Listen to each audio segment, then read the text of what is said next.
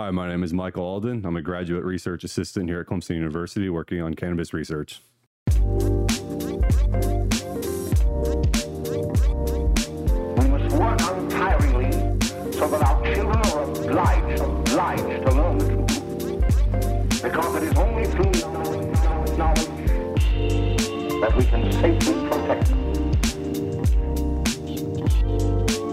Curious About Cannabis is dedicated to providing reliable cannabis science education to anyone curious enough to learn. To get access to free courses and other educational resources, visit learn.cacpodcast.com and become a Curious About Cannabis member for free.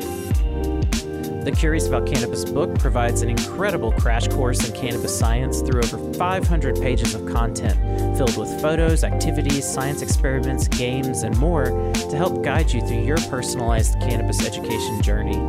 This book has become a trusted textbook in colleges and universities across North America and is absolutely perfect for serious learners as well as cannabis educators, bud tenders, clinicians, patients, and caregivers. And special thanks to the many individuals, companies, and organizations that have helped Curious About Cannabis meet our mission of becoming the number one trusted source of cannabis science education on the planet. This includes organizations like Credo Science with Ethan Russo, The Kenigma, Treadwell Farms, The Spellman Report with Kevin Spellman, The Workshop, Green Earth Medicinals, CBD National, Magnolia Botanicals, and more. Visit cacpodcast.com slash sponsors to learn about our sponsors and go show them some love for helping us spread cannabis science education far and wide to anyone curious enough to learn. If you like Curious About Cannabis, consider checking out some of these other learning initiatives by Natural Learning Enterprises.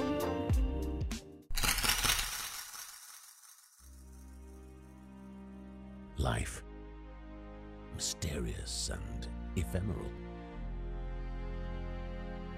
Breathtaking, yet fierce and unyielding. Grounding, yet transcendent. It's a curious thing. Let's explore it together. Isn't life curious? Available at isn'tlifecurious.com or wherever you experience podcasts.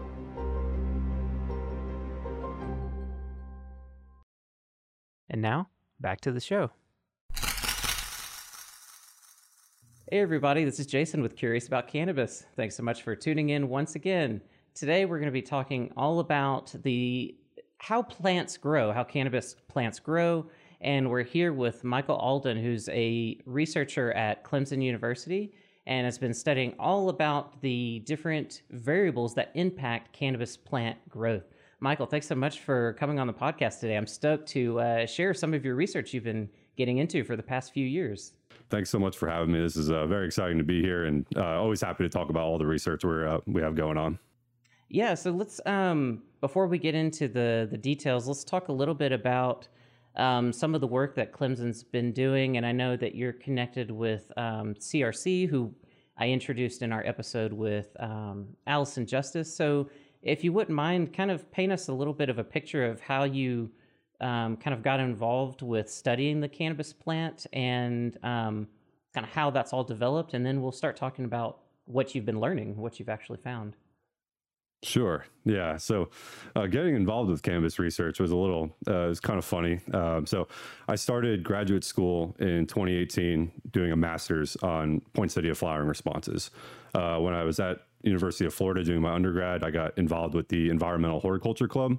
And with that club, that's a, you know, we grow a large poinsettia crop, we sell it to the public, we use that money to go on an international trip. So I was the head grower for that, and that was really exciting. And you know, getting to work on growing a greenhouse crop. I had never worked in a greenhouse or done anything like that. So poinsettia, I just kind of fell backwards into that by joining a club. You know, right time, right place. Um, then you know, I had a very good friend in um, in my undergrad program who was a master's student, uh, Paul Fisher's graduate student at the time. He, you know, recommended that I should, you know, start looking into graduate school, and I had no idea even what that was. Um, and so Paul Fisher was as very good friends, and they were lab mates with Jim Faust. uh, Jim Faust has you know written the industry standard manual on growing poinsettias, and I was like, well, okay, yeah, let me at least reach out to him. And so you know, Jim called me pretty quickly and said, hey, you know, let me uh, fly you up here and let's you know let's talk in person and stuff like that. So fast forward, you know, I started as a graduate student um, doing flowering responses with poinsettias, uh, looking at temperature and photoperiod effects. Uh, heat delay is a big problem with poinsettias, being that the high temperatures will delay flowering in poinsettias, push the harvest time or the, the you know the maturity time beyond the shipping window, which then causes growers end up with poinsettias that mature too late and can't be sold. So it's a devastating, uh, I guess, economic loss when heat delay happens. So, you know, as we're approaching the end of my master's, because master's about two, two and a half years, um, that's about the farm bill. Well, the farm bill was passed 2018, but I don't think Clemson started picking up steam with hemp until about 2020.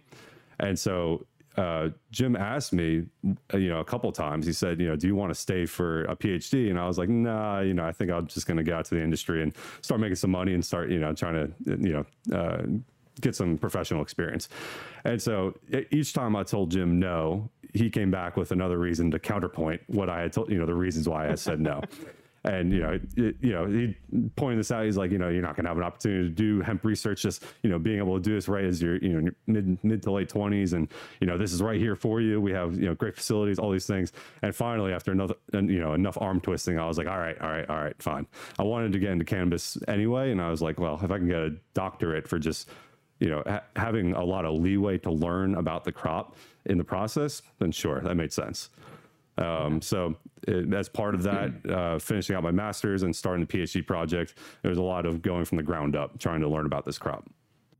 That's fascinating. That's really cool. And um, well, bravo to your your mentor for really you know pushing you to reconsider because um, it is a really unique opportunity, especially in the South, um, to be able to yeah. study cannabis. I've worked with um, University of Georgia and the University of Mississippi some, um, but there's still a lot of uh, lag in universities actually stepping up and letting um, students get hands-on research experience um, for a number of reasons. You know, concerns about funding and all sorts of other things. Um, so it's nice to see that Clemson has recognized the opportunity and is choosing to be one of these really, in my view, a more progressive university in the sense that they are, um, you know, just kind of taking it head on and saying, look, we've already been studying all of these other crops.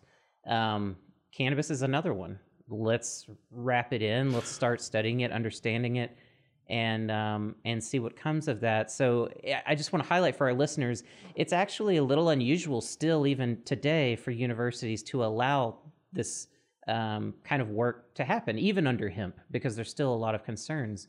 Um, so that's a very special opportunity that you had. Yeah, absolutely. Um, you know, for as far as the flowering research is concerned, I would say, you know, maybe I'm a little biased when I say this, but between us and Utah State, Bruce Bugbee's lab, you know, I don't know too many other labs that are actually doing kind of very technical flowering studies because there are so many restrictions. Yeah. And so it's much easier for people to just stick with the propagation, the vegetative stuff, because you don't have to worry about the you know tight you know tight walk or the tightrope between marijuana and hemp by the definitions. Right. Right. Yeah. And so when you started to get your research going, um, one, um, what did that look like? Like, how did you, were you considering issues from some of the poinsettia research and everything? Like you said, you were already looking at um, photoperiods, flowering, all this sort of stuff. So did that already kind of um, guide you in what you wanted to kind of focus on, or, or what did that process look like to get the first um, study or two going? And did you run into any hurdles or anything as you were kind of getting started? Yeah, so great question. Um, the initially with the so the CRC is what has funded my project and Alex Carver, my lab mate. Um, the you know nice. all the companies that have invested in the CRC, they have made this research possible. So it's you know a huge plus to them.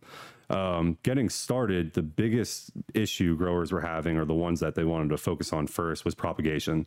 People, you know, there were lots of very good floriculture growers that were you know very well versed in uh, floriculture propagation that were really struggling with uh, propagating cannabis. And so that was kind of what a lot of growers were pitching in money for and wanted to have, you know, a solution to. And we started playing with stock plants and propagation, um, especially with rooting hormone.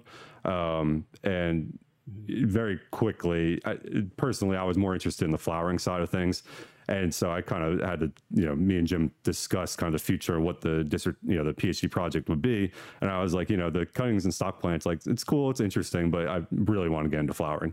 And he was like, okay. So that's where, you know, bring in my lab mate, uh, Alex Carver. She's the one who ended up taking over the stock plant and propagation studies, which has been awesome because we've had, you know, the best of both worlds going on simultaneously. Um, right. And then so with the flowering stuff, we got started with photoperiod. Um, and that was, I guess, kind of open ended, especially at the start of my PhD project. It was kind of just like, all right, we want to focus on flowering and we want to focus on improving flowering, but we don't really know how to flower this crop. You know, we don't know anything. There's hardly anything published yeah. about photoperiod responses. So to us, yep. you know, being flowering physiologists, we were like, okay, let's start with photoperiod. Let's start from the base. Let's get something that we can really put our heads around. Um, that's really what we got started with was trying to discern just how the plant responds to these varying photoperiods. You know, the standard is 12 12 for flowering, 18 6 for vegetative, but we really right. wanted to uh, press those boundaries and see what else can happen at different photoperiods. Yeah, and um, eh, right away, a couple of things I want to highlight that I think might be um, less obvious to a lot of people, even you know, sort of cannabis connoisseurs. You mentioned one that there's not a lot of published literature on photoperiods in cannabis. I think a lot of people take that for granted um, and assume there is because yep. um, we've we've adopted the the you know the twelve twelve flowering um, mantra um, and repeated it for so long and I, I, do know like uh, you know i used to live in oregon for about 10 years knew a, lot of really well seasoned growers. I've been doing it for decades and decades and decades. And I, you know i would hear from them um, sort of whispers of like oh yeah no the flowering period like for this plant you're going to need to do this or need to do that. Um, but never anywhere um, sort of substantial and public facing did i see any sort of debate or discussion over well, do unique cannabis plants have unique photoperiod requirements? Um, so, you know, just I think this is like a very easily overlooked um, issue. So let's, I guess, let's start to dive into that as you started to look at photoperiods, and this is going to lead into also a discussion about um, the sunset cultivar and a few other things. Um, but let's let's talk about that. I mean, one, yes, there's there's not much published literature on photoperiods in cannabis, and what we have is a lot from kind of borrowed from, um, you know, sort of like pop culture literature and and anecdotes and that sort of thing. Um, so, how did you um, put this photoperiod study together, and um, what were um, some of the outcomes? Is it was super fascinating, at least, especially the discussions that were spawned afterwards. Sure. Yeah. So with you know, I think you're absolutely right too. There's a, there's a whole lot of anecdotes out there and very little data, and so you know we wanted to fill that gap to yeah. you know let's because we we understand that there is a lot of knowledge out there among the legacy growers and people have been growing cannabis for a while, and everybody's got a different idea about the different you know the right way to do it. But you know there's a lot of things yeah. I think are overlooked for sure. Um, and so with the photoperiod experiments, we our first one, we did three different cultivars and we did 10, 12, 14, 16 and 18 hour photoperiods. The three varieties we flowered were came from Allison with the hemp mine. Um, and she identified those as having very different photoperiod responses. Now, that's a fairly common thing in many floriculture crops. Like you can have one species, but there will be a, a range of um, cultivars that have you have to treat them a little differently. So with poinsettias, um, there's Advent, which Advent will initiate flowers in late August, early September, whereas Prestige Red will, won't initiate flowers until late um, September, early October. And so, you know, you you can't necessarily just flower them at the same time. You have to, you know, schedule them slightly differently so that they reach the maturity or the harvest time at the same point, right? Um, and so we wanted to see with these three different varieties and these different photoperiod responses, you know, how they responded to these varying photoperiods. Um, and so what we saw pretty quickly was that one sunset, which has been very interesting to work with.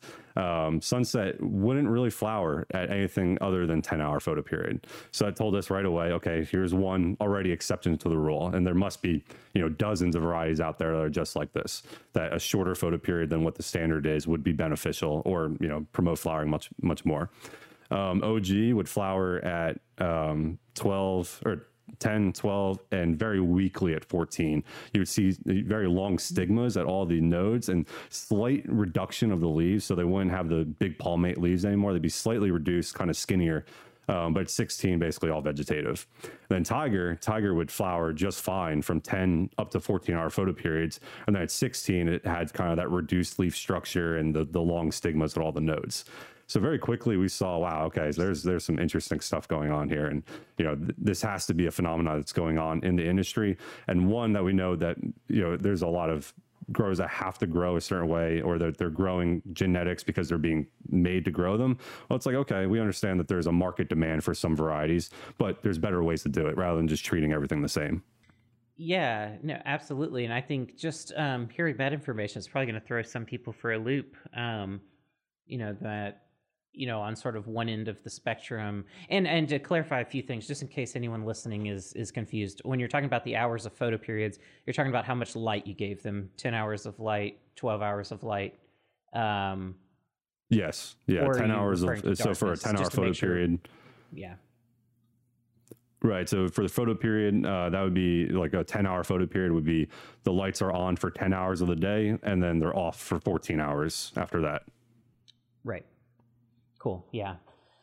Yeah, so right away that you've got on on one end of the spectrum, you've got sunset that seems to require this 10-hour photo period, very different than the sort of traditional 12-hour. So if people are growing that plant and they're running it on a 12-hour um, photo period like they'd sort of expect to do um, based on common knowledge, they're going to have more trouble with that plant um, than if they were to adjust it to 10 hours. And then on the other hand, you've got this this uh, other end of the spectrum of plants that could do with you know up to uh, al- almost up to what you would consider normal for vegetation and still flower.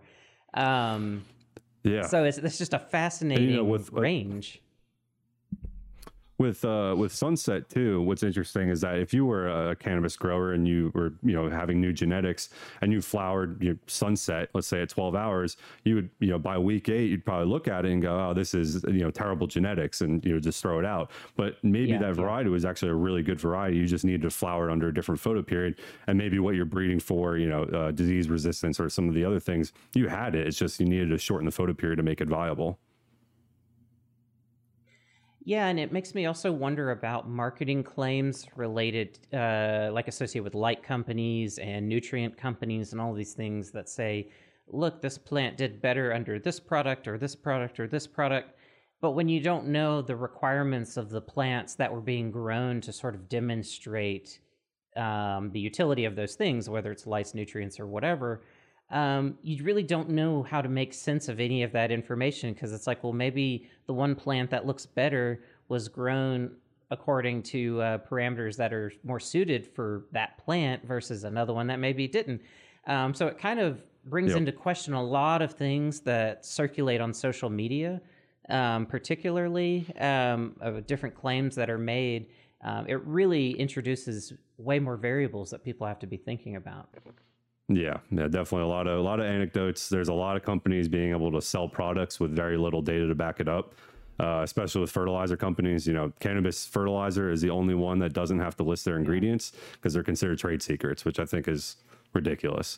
Uh, but it's something that you know the industry is having to deal with, or you know, really growers are having to deal with, which is really unfortunate.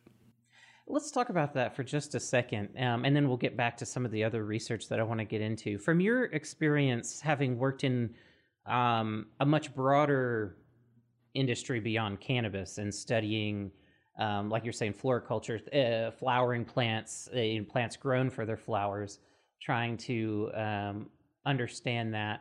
How? What are the unique um, dynamics and industry issues that you see with cannabis that you don't see in other industries that you find interesting or you know just kind of strange juxtapositions because i imagine you notice a lot of things that um, that other people don't Yeah, um, there's definitely a number of challenges. Um, I, I, would say one of the biggest differences that I've seen um, is the maybe the willingness to um, invest or be a part of research from cannabis growers.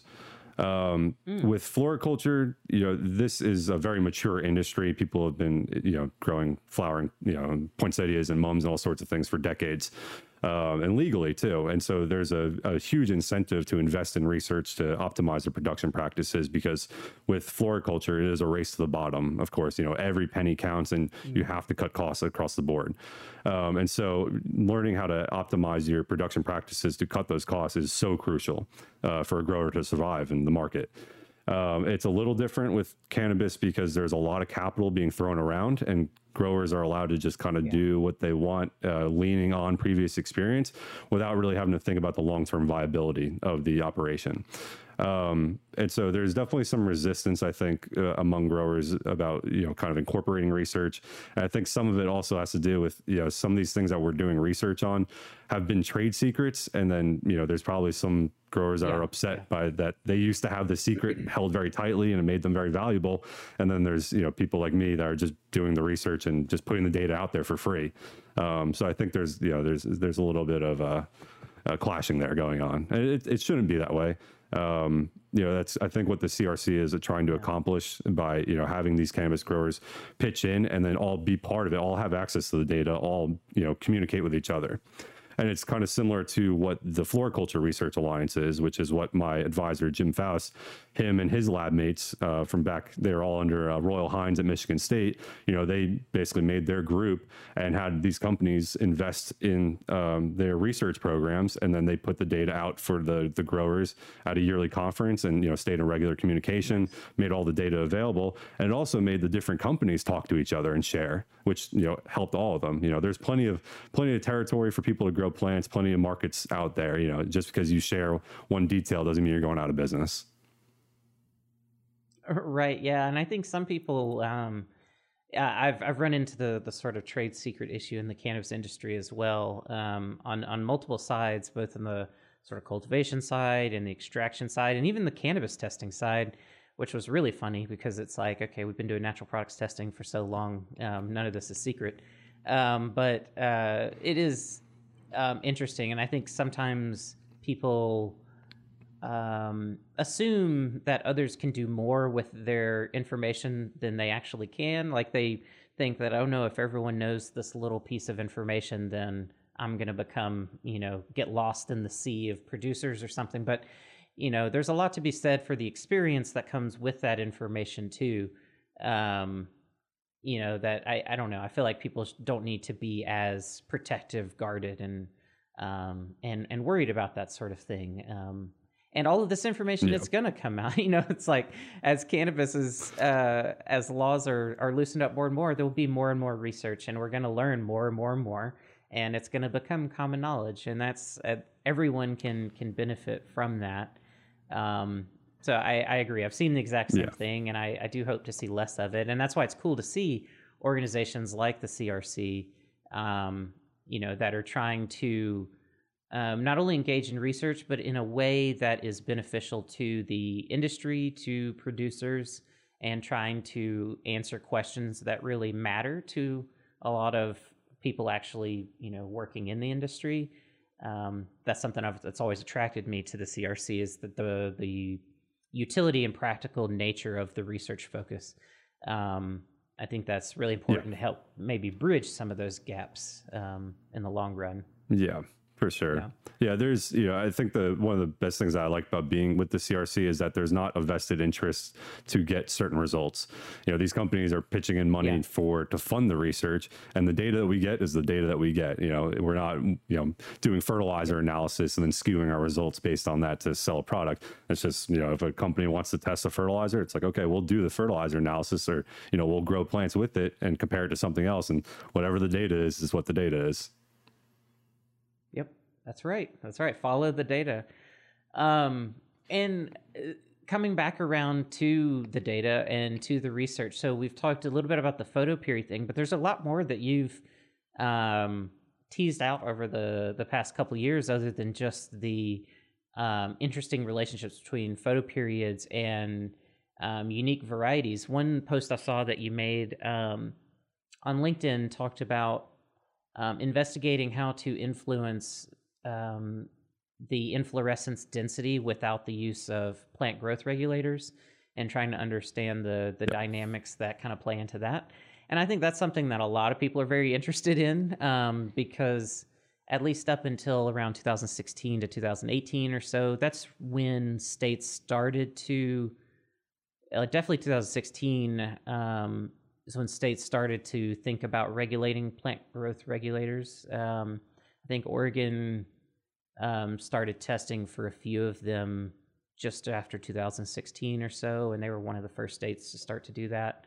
Um, so there has been a push for producers to either, if they're focused on plant growth regulators and were indoor growers that relied on those, they're either looking for new plant growth regulators that won't show up on testing, or they're trying to identify better methods of cultivation to try to get the same results um, without using those products. So I think this is a really important um, subject for multiple reasons. So, um, do you mind talking a little bit about that? Um, what are some of these dynamics that influence the density of the inflorescence of cannabis, and what should um, growers be thinking about?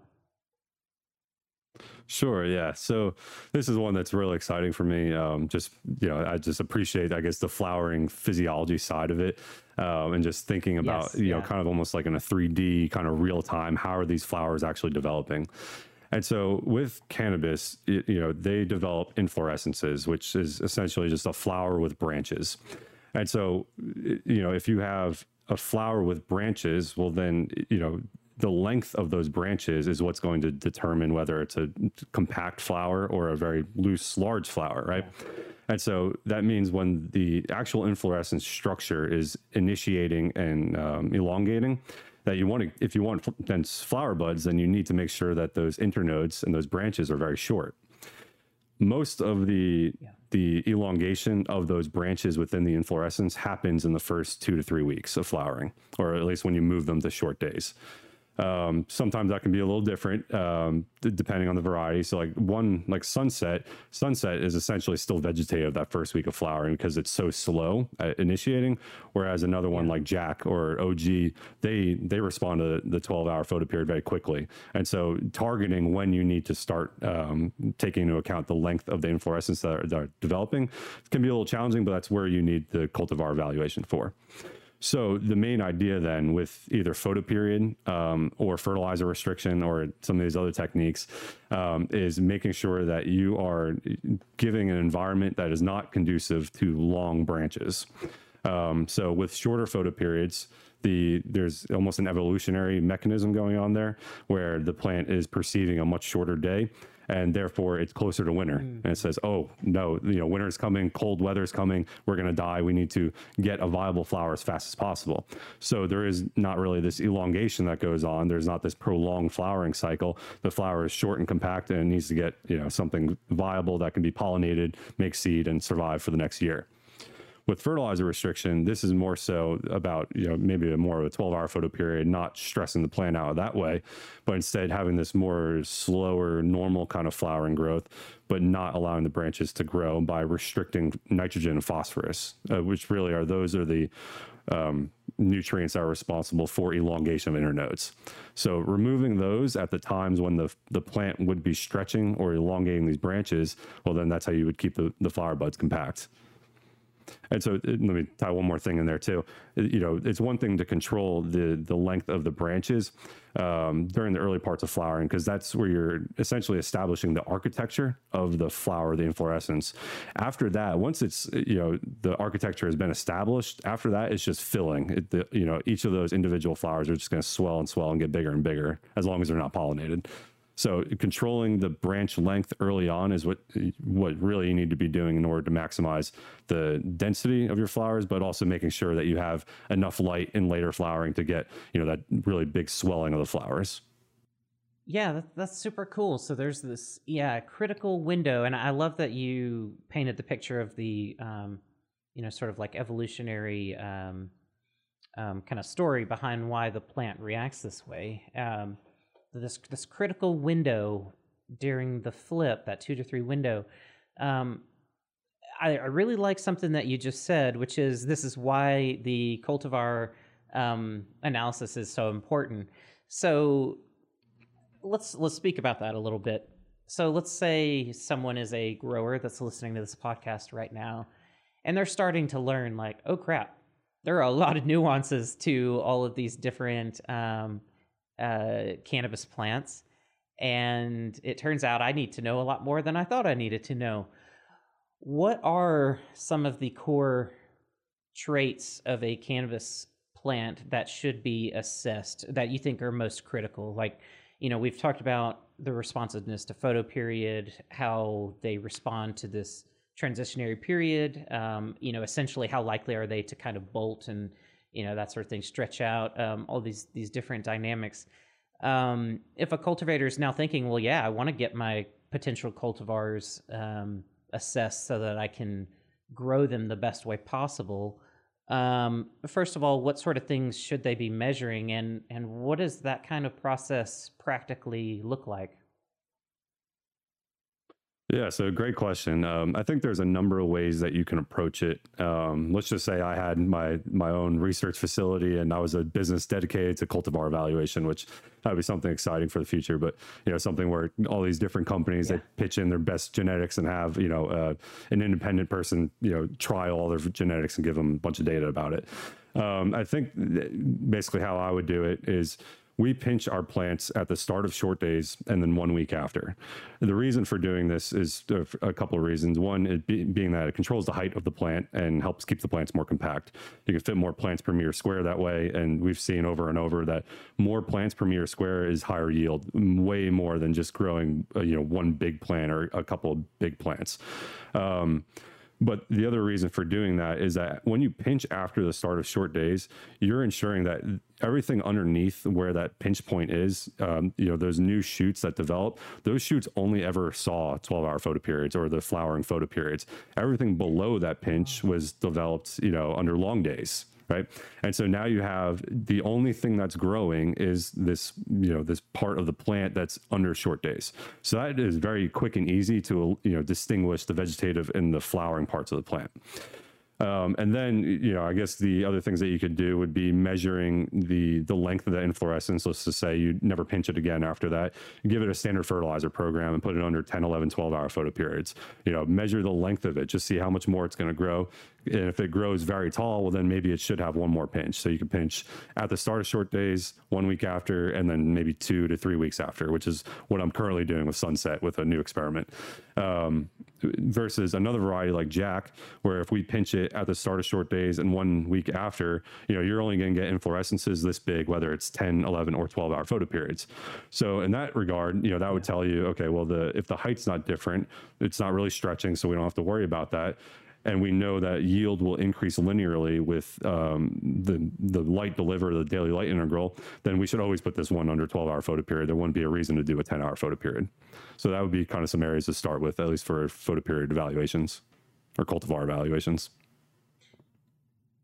I think that's great. Yeah, really great. It just gives it gives cultivators some actionable things they can start to do to integrate how they evaluate the quality of plants um, before they scale them. I think that's really important because a lot of times they're just looking at, okay, someone grew this plant. How much THC did, or eh, you know, depending on what market you're on, how much THC or how much CBD did it yield, or CBG, depending on the situation. Um, and um, you know, they're missing a lot of things. I, I know a lot of cultivators, if they're growing from seed, they'll look at germination rates and feminization, all that sort of stuff. Um, but I think these are all really important things that any cultivators listening should be thinking about integrating into their, you know, what's essentially your quality management system. How are you assessing quality of these um, um, plants that you're integrating into your grow? How do you um, kind of begin to quantify some of that so you can compare? And then what are, you know, sort of your own quality standards for plants that you want to be growing? And um, how do, you know, like you're saying before, how do you maximize the efficiency, efficacy, um, of the cultivation process to keep all of your costs low and everything like that. So I hope that um, that that that gives some folks listening um, some some things to really think about and uh, to start monitoring. Another thing I wanted to talk about that's kind of controversial and fun to address is flushing.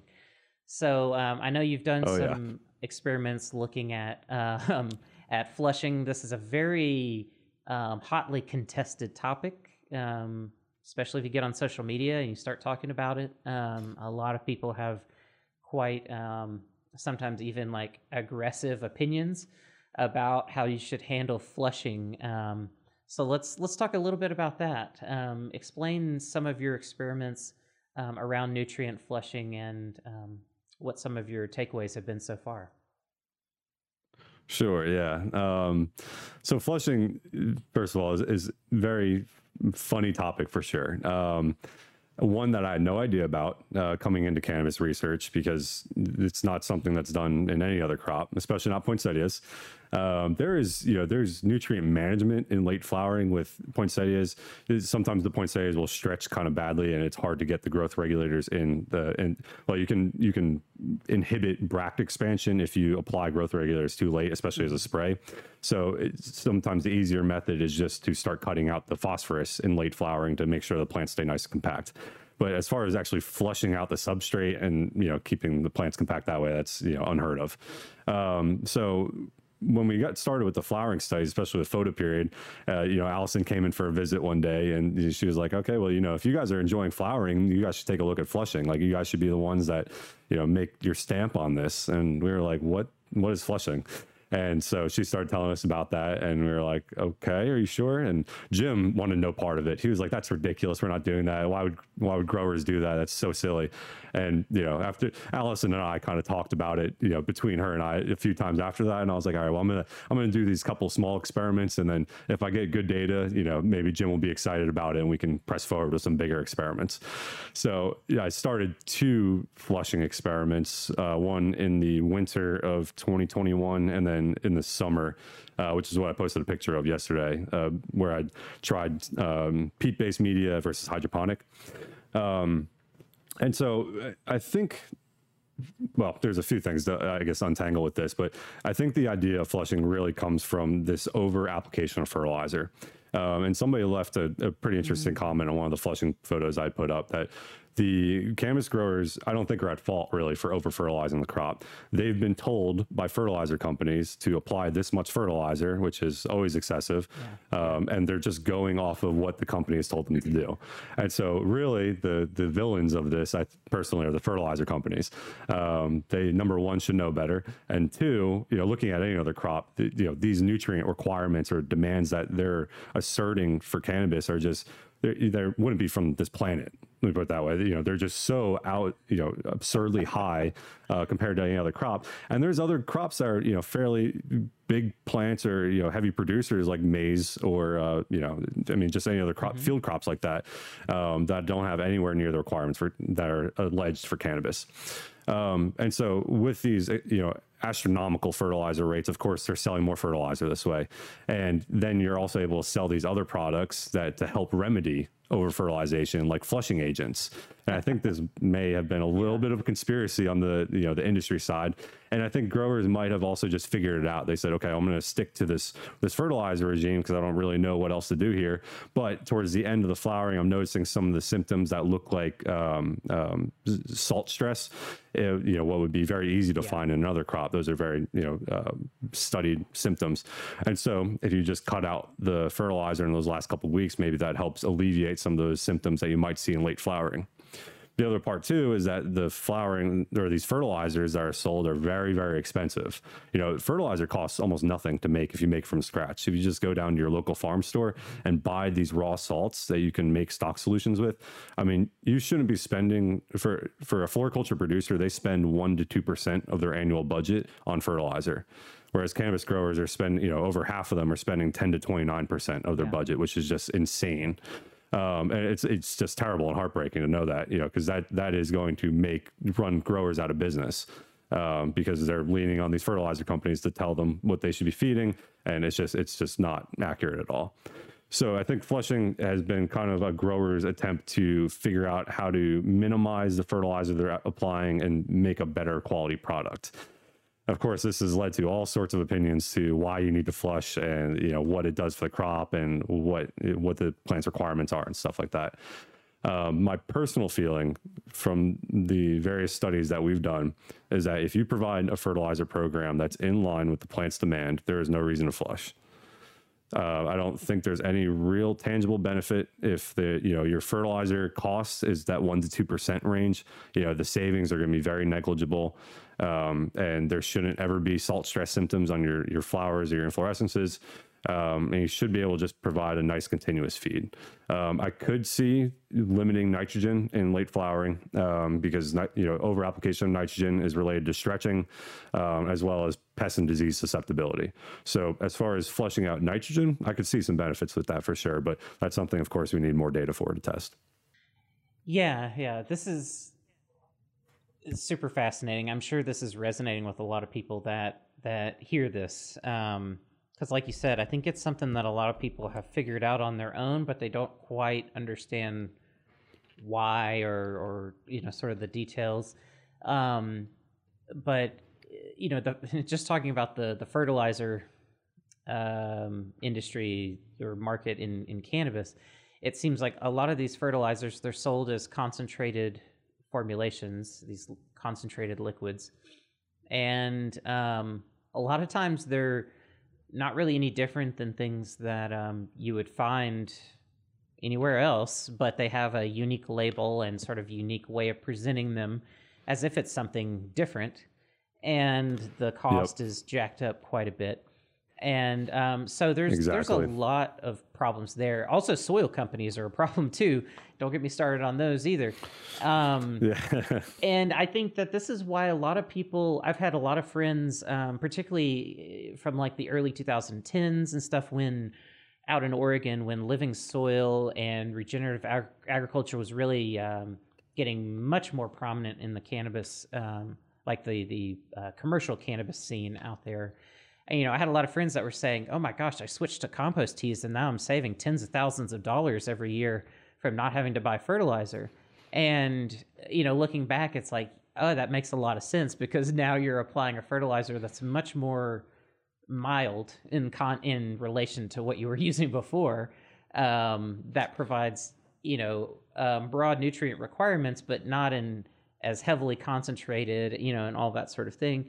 Um, and yep. you know they weren't needing to flush and, and all these sort of things and so it makes a lot of sense when you think about well yeah you were probably dramatically over fertilizing before um, and so yep. you're you're seeing the trade-offs there when you switch to a you know compost teas and that sort of thing um, so yeah. Uh, yeah. i'm just sure a lot of things are clicking in people's minds now like oh okay like yeah those fertilizers they did grow the plants like yeah if you drown your plants in nutrients um, they will grow. Um, they won't use a majority of what's there, um, but they'll grow. And um, and yeah, and then you you've got to you've got to try to flush all of that out. And for people that are not growers and maybe are less aware, what are some of those symptoms of salt stress that you were um, that you were mentioning? Especially if anyone's like home growing or new to to cannabis cultivation, what are those signs that they should um, watch out for? So, sorry. The the biggest one uh, is that salt stress in the in the substrate is essentially preventing movement into the plant, and so you'll often see almost um, um, drought stress symptoms on the plant with too much salt in the substrate. They're often very similar. With cannabis, the most often one is that you get these burnt tips along the inflorescence. Mm-hmm. Um, but sometimes these symptoms that look like nutrient stress can also be pathogen ones. And so the easiest way to distinguish that is seeing if it's uniform. Anything like salt stress or nutrient stress, they'll always cause uniform uh, deficiencies or symptoms within the plant. With pathogens, they usually attack very isolated areas and it's non uniform. So that's always a good place to start trying to distinguish yeah. those two.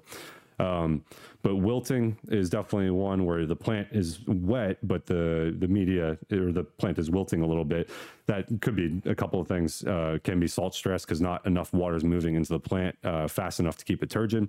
The other one could be there be a root disease as well that's actually eating the roots. Um, pythium is a big problem with poinsettias, which you know the media is wet, um, but the Pythium is actually eating the roots, and so the the plant can't take up any water. Um, and so, yeah, that would be kind of the first ones to see with salt stress. And I think Cannabis Business Times has put out a, um, a whole uh, guide and breakdown on uh, salinity with cannabis. I think um, the guys at NC State have done a pretty good write up on that. So I would definitely recommend checking that out for anyone that's listening. Nice, nice. Yeah, good tip. Um, yeah, super fascinating. And I'm sure that um, like with everything else, you know, a lot of this research, what it's showing is um, how unique some of the individual needs of these plants can be. And so I'm sure some of the, um, like if someone is wrestling with this problem of either flushing, trying to figure out their flushing schedule if they're needing to do that or trying to bring it down or whatever, I'm sure each plant is going to be slightly uh, different in terms of its ability to uptake nutrients and you know basic nutrient requirements. Obviously, the media is going to play a lot into that too. Um, if you're getting into soil rather than a soilless medium, um, yep. So it's just even more even more to to dive into. And and after the the flushing study that you did, were you left with any um, questions? Are there more things that you're kind of wanting to investigate with that? Oh yeah, yeah, for sure. Um, one one of the so. things that we really have enjoyed about flushing is that uh, you know some of the measurements are really easy to make as far as the the physiological ones or the the actual mass of the plant you know, being able to distinguish right. whether uh, flushing is negatively affecting your inflorescence or your flower bud yield, that's very easy to do. Uh, we could do things like measure the length of the inflorescence and the number of flower buds and all that stuff. Um, but really, the more interesting stuff is happening inside of the flower. Uh, you know, how is this affecting the elemental content? How is this affecting the cannabinoids? And the one that we didn't get to do um, is basically analyzing the sugars within the the flowers. Um, so the mm. long-standing idea is that the flushing is also helping break down these accumulated starches into sucrose or other sugars, and that starch granules uh, cause a harsher smoke. And so, if there's this idea that you know flushing is helping improve smoking quality, well, it's probably because really just the nitrogen source has been cut off. No more starch is being made, and the starch is being mobilized into something that's uh, you know, more amenable to be smoked. Um, so if I you know, if I could really redo, um, not redo, but continue on with flushing studies, one would be, of course, doing more varieties. Um, we only did this with two varieties, and the results are consistent. So I would expect yeah. that you know most varieties would respond that way. But there's a few different things that we could approach differently, especially catering to different varieties. Um, and two, it, doing a little bit more on the the sugar analysis and stuff. Um, the one problem that we ran into is okay, you know, all these things cost money. So which ones do we want to test? For me and Jim personally, we were, yeah. we were really interested in the cannabinoids and the elemental analysis that costs money. And so the sucrose and the sugar ones that kind of got thrown to the wayside, especially because too, we can't smoke the flowers here. You know, we, uh, all the flower here is right. disposed of, which would be tragic for you guys to see. We have giant bins full of flower mass that just gets dumped and destroyed. Uh, breaks my heart every time we do it, but it's also kind of funny. Um, and so since we can't smoke the flower, you know, we might get some data that says, oh, well, you know, there's 30% less starch in flowers that are flushed for three or four weeks. And this is just me speaking out loud. We don't actually have data for that. But, you know, if that's true, well, yeah. that doesn't really mean anything unless somebody can smoke it as well, because we do need that side of the evaluation. So that would be something interesting to do in the future. But, you know, the, the human side of this and being able to smoke these flowers, that's a very, very restricted part of uh, any type of, uh, I guess, research field um, and very difficult to evaluate. You know, UC Davis has been doing uh, sensory perception with wine. Wine's big mm-hmm. industry mm-hmm. out there in California. Yep. You know, they've been doing these studies since the 90s, and they still have a hard time of you know eliminating bias and getting objective answers from some of these perceptions. And so, if you start having people smoke flowers, it's a lot easier said than done. Um, it's very, very difficult for sure. Yes. But doesn't mean that people shouldn't try for sure. I, you know, I would love to be involved with some of those studies for sure. Yeah, I totally agree. You know, it's um, often the case that um, self-reported data, observational data, and survey data that it's um, you know in terms of predictive value, it is of lower quality in a sense, um, and there are always issues to tangle with. It's harder to validate the data and compare it sometimes, but it's also sometimes the only way to get some insight into um, into these things. I mean, because now we're talking about like subjective experiences in terms of you know what is it like to experience smoking cannabis and um, and how do you communicate that, quantify that, um, and yeah, I mean, at some point you have to let people try things and ask if that's the type of information you want. Um, and so, yeah, it is challenging, but still worth um, pursuing um, for sure. And hopefully, Yeah. um, hopefully down the road, it might be possible to get some IRB approval for, uh, um, you know, hemp consumption and that sort of thing. Um, you know, I guess we'll see. Yeah. You know, right now, like I said at the beginning of the episode, I'm excited just to see that universities are comfortable allowing students to touch the plant, you know, for agricultural research and stuff. And that is kind of a next step that we're waiting on is when will the institutional review boards, for those that don't know what IRB is, um, when will they feel comfortable um, on the ethics side of allowing um, human subjects to consume cannabis? A very different ordeal altogether. Yeah, yeah, absolutely. You know, two points you just mentioned too. One, um, you know, it's been great having some of the undergrads get involved with hemp research, and that maybe is an overlooked part of the academic or the university research side of this.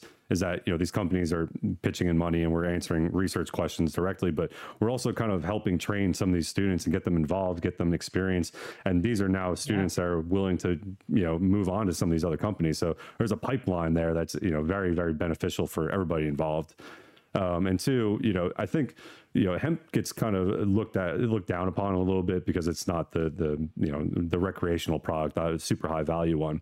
But like you just said, you know, there it might be much more difficult to get um, approval to do taste testing or these smoking tests with a recreational product. But if you grow these genetics and you do, let's say, a flushing study with hemp, um, you know, there might be not as much interference for uh, students smoking hemp flower versus can or you know marijuana flower. The hemp flower, by definition, shouldn't be psychoactive. It shouldn't be getting you intoxicated. So, you know, you can do a flushing study. It says it's affecting the the starch and sugars this way. You know, let's have the students or anyone else that wants to try it. That opens up things quite a bit, and then you can take that data and see if it applies to the recreational varieties. Yeah, absolutely. It, it at least gives us something to start from. And, you know, my hope too is that a lot of the hemp research that's going on, that whenever is possible, that a lot of it will be replicated, you know, on the um, high THC side.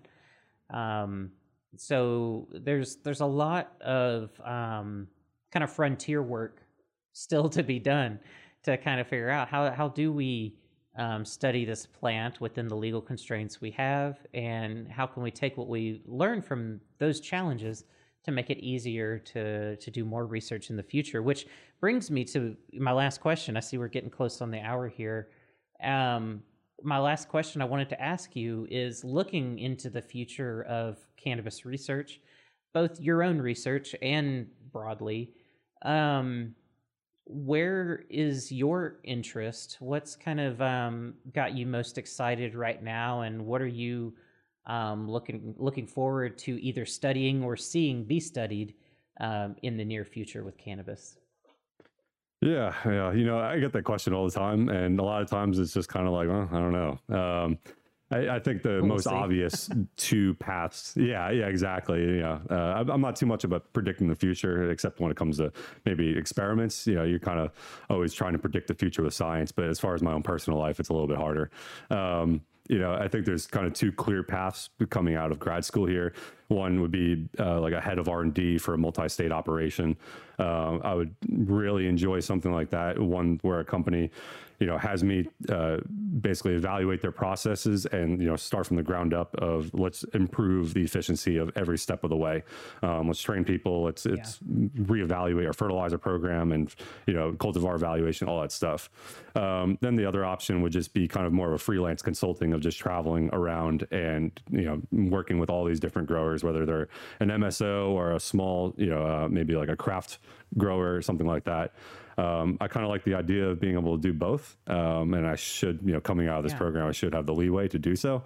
Um, but yeah, we'll see. You know, I think for sure, um, I will always be a part of the CRC. I am very dedicated to be part of this group. I love that I'm in on the ground of this, and that Jim and Allison have taken this on of making this a possibility.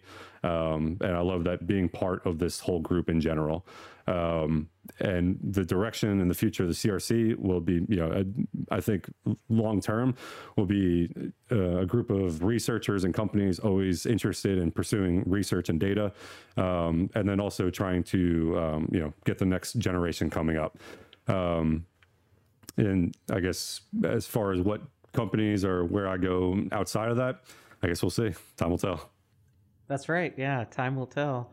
Well, you've done great work so far, especially in a you know what's really a relatively short amount of time. I mean, in the past few years, um, your work has touched on some of the most interesting and pressing um, issues around cultivation. So, um, first of all, congratulations for the work that you've already done, and and obviously not just you, but the group of people around you that have all been working as a community to, you know, to make all of this happen. Um, you know, bravo for what you've done, and I very much look forward to seeing what comes from the future, both from yourself, whether you choose to continue working with cannabis or not. I'm very interested to see um, kind of where your journey leads, and I'm I'm very interested to see the the future of the CRC, and um, I hope to see more. You know, this is all research that people really are that I would say common people, lay people are interested in and want to see more of and um, that gets me excited you know both as a scientist and a science educator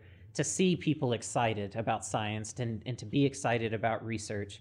Um, so um, the idea of being able to tap into the community engage in any sort of like citizen science and industry science and, and just bring bridging these gaps between um, you know all of these different stakeholders and and and the consumer um, I think is is just so important. So I look forward to seeing what comes next. Um, I appreciate your work. Keep me updated as things um, progress, and obviously, if there's ever um, any other studies or anything that you or anyone um, at Clemson or this or associated with the CRC, if you'll ever have any other things you want to um, share or chat about, I'm always happy to highlight them here on the show. But I really appreciate you being willing to spend the time today. And as we close out.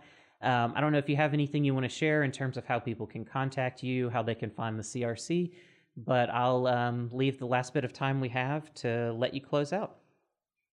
Well, I just want to say thanks again for having me. This is uh, this has been great, and uh, would definitely love to come back and do some more chats. When uh, I mean, Jason, we could talk about research all day, and you know, we didn't even get into the height control oh, stuff yes. and some of the more details of the photo period. Uh, so, would love to come back for sure. Uh, always happy to talk about the research. Um, as far as reaching out to me, um, you know, uh, I have my email on LinkedIn. Uh, you can, yeah, I guess you can just reach me out on LinkedIn. Uh, always happy to chat on there, and you know, people can also just email me uh, with questions. Always happy to talk about it. Um, but yeah, this this has been great. Awesome. All right, Michael. Well, thanks so much. I hope you have a great rest of your day, and um, we'll definitely be in touch. We do, like you said, there's there's still even aspects from the studies we've mentioned that we we still are yet to get into. So I'm sure we'll we'll make this happen again real soon. Um, so with that, everybody, awesome. thanks so much for tuning in. If you made it to the end of the episode, I hope you learned something. I hope you enjoyed it, and um, I hope that this has helped inspire more questions because that's really what it's all about: is figuring out better questions to ask. Um, so that we all learn more and uh, come up with even better questions to ask, because that's that's just the uh, recurring cycle of things. So if you need to learn more about Curious About Cannabis, you can find us on Facebook, Instagram, YouTube, uh, Twitter, and LinkedIn. All the places. Just search for Curious About Cannabis. You can also find us on cacpodcast.com.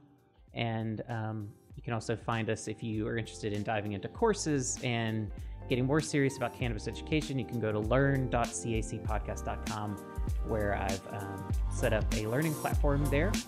And um, I think that's everything I've got to share today. So, with that, everybody, stay curious and take it easy. Bye bye, everybody.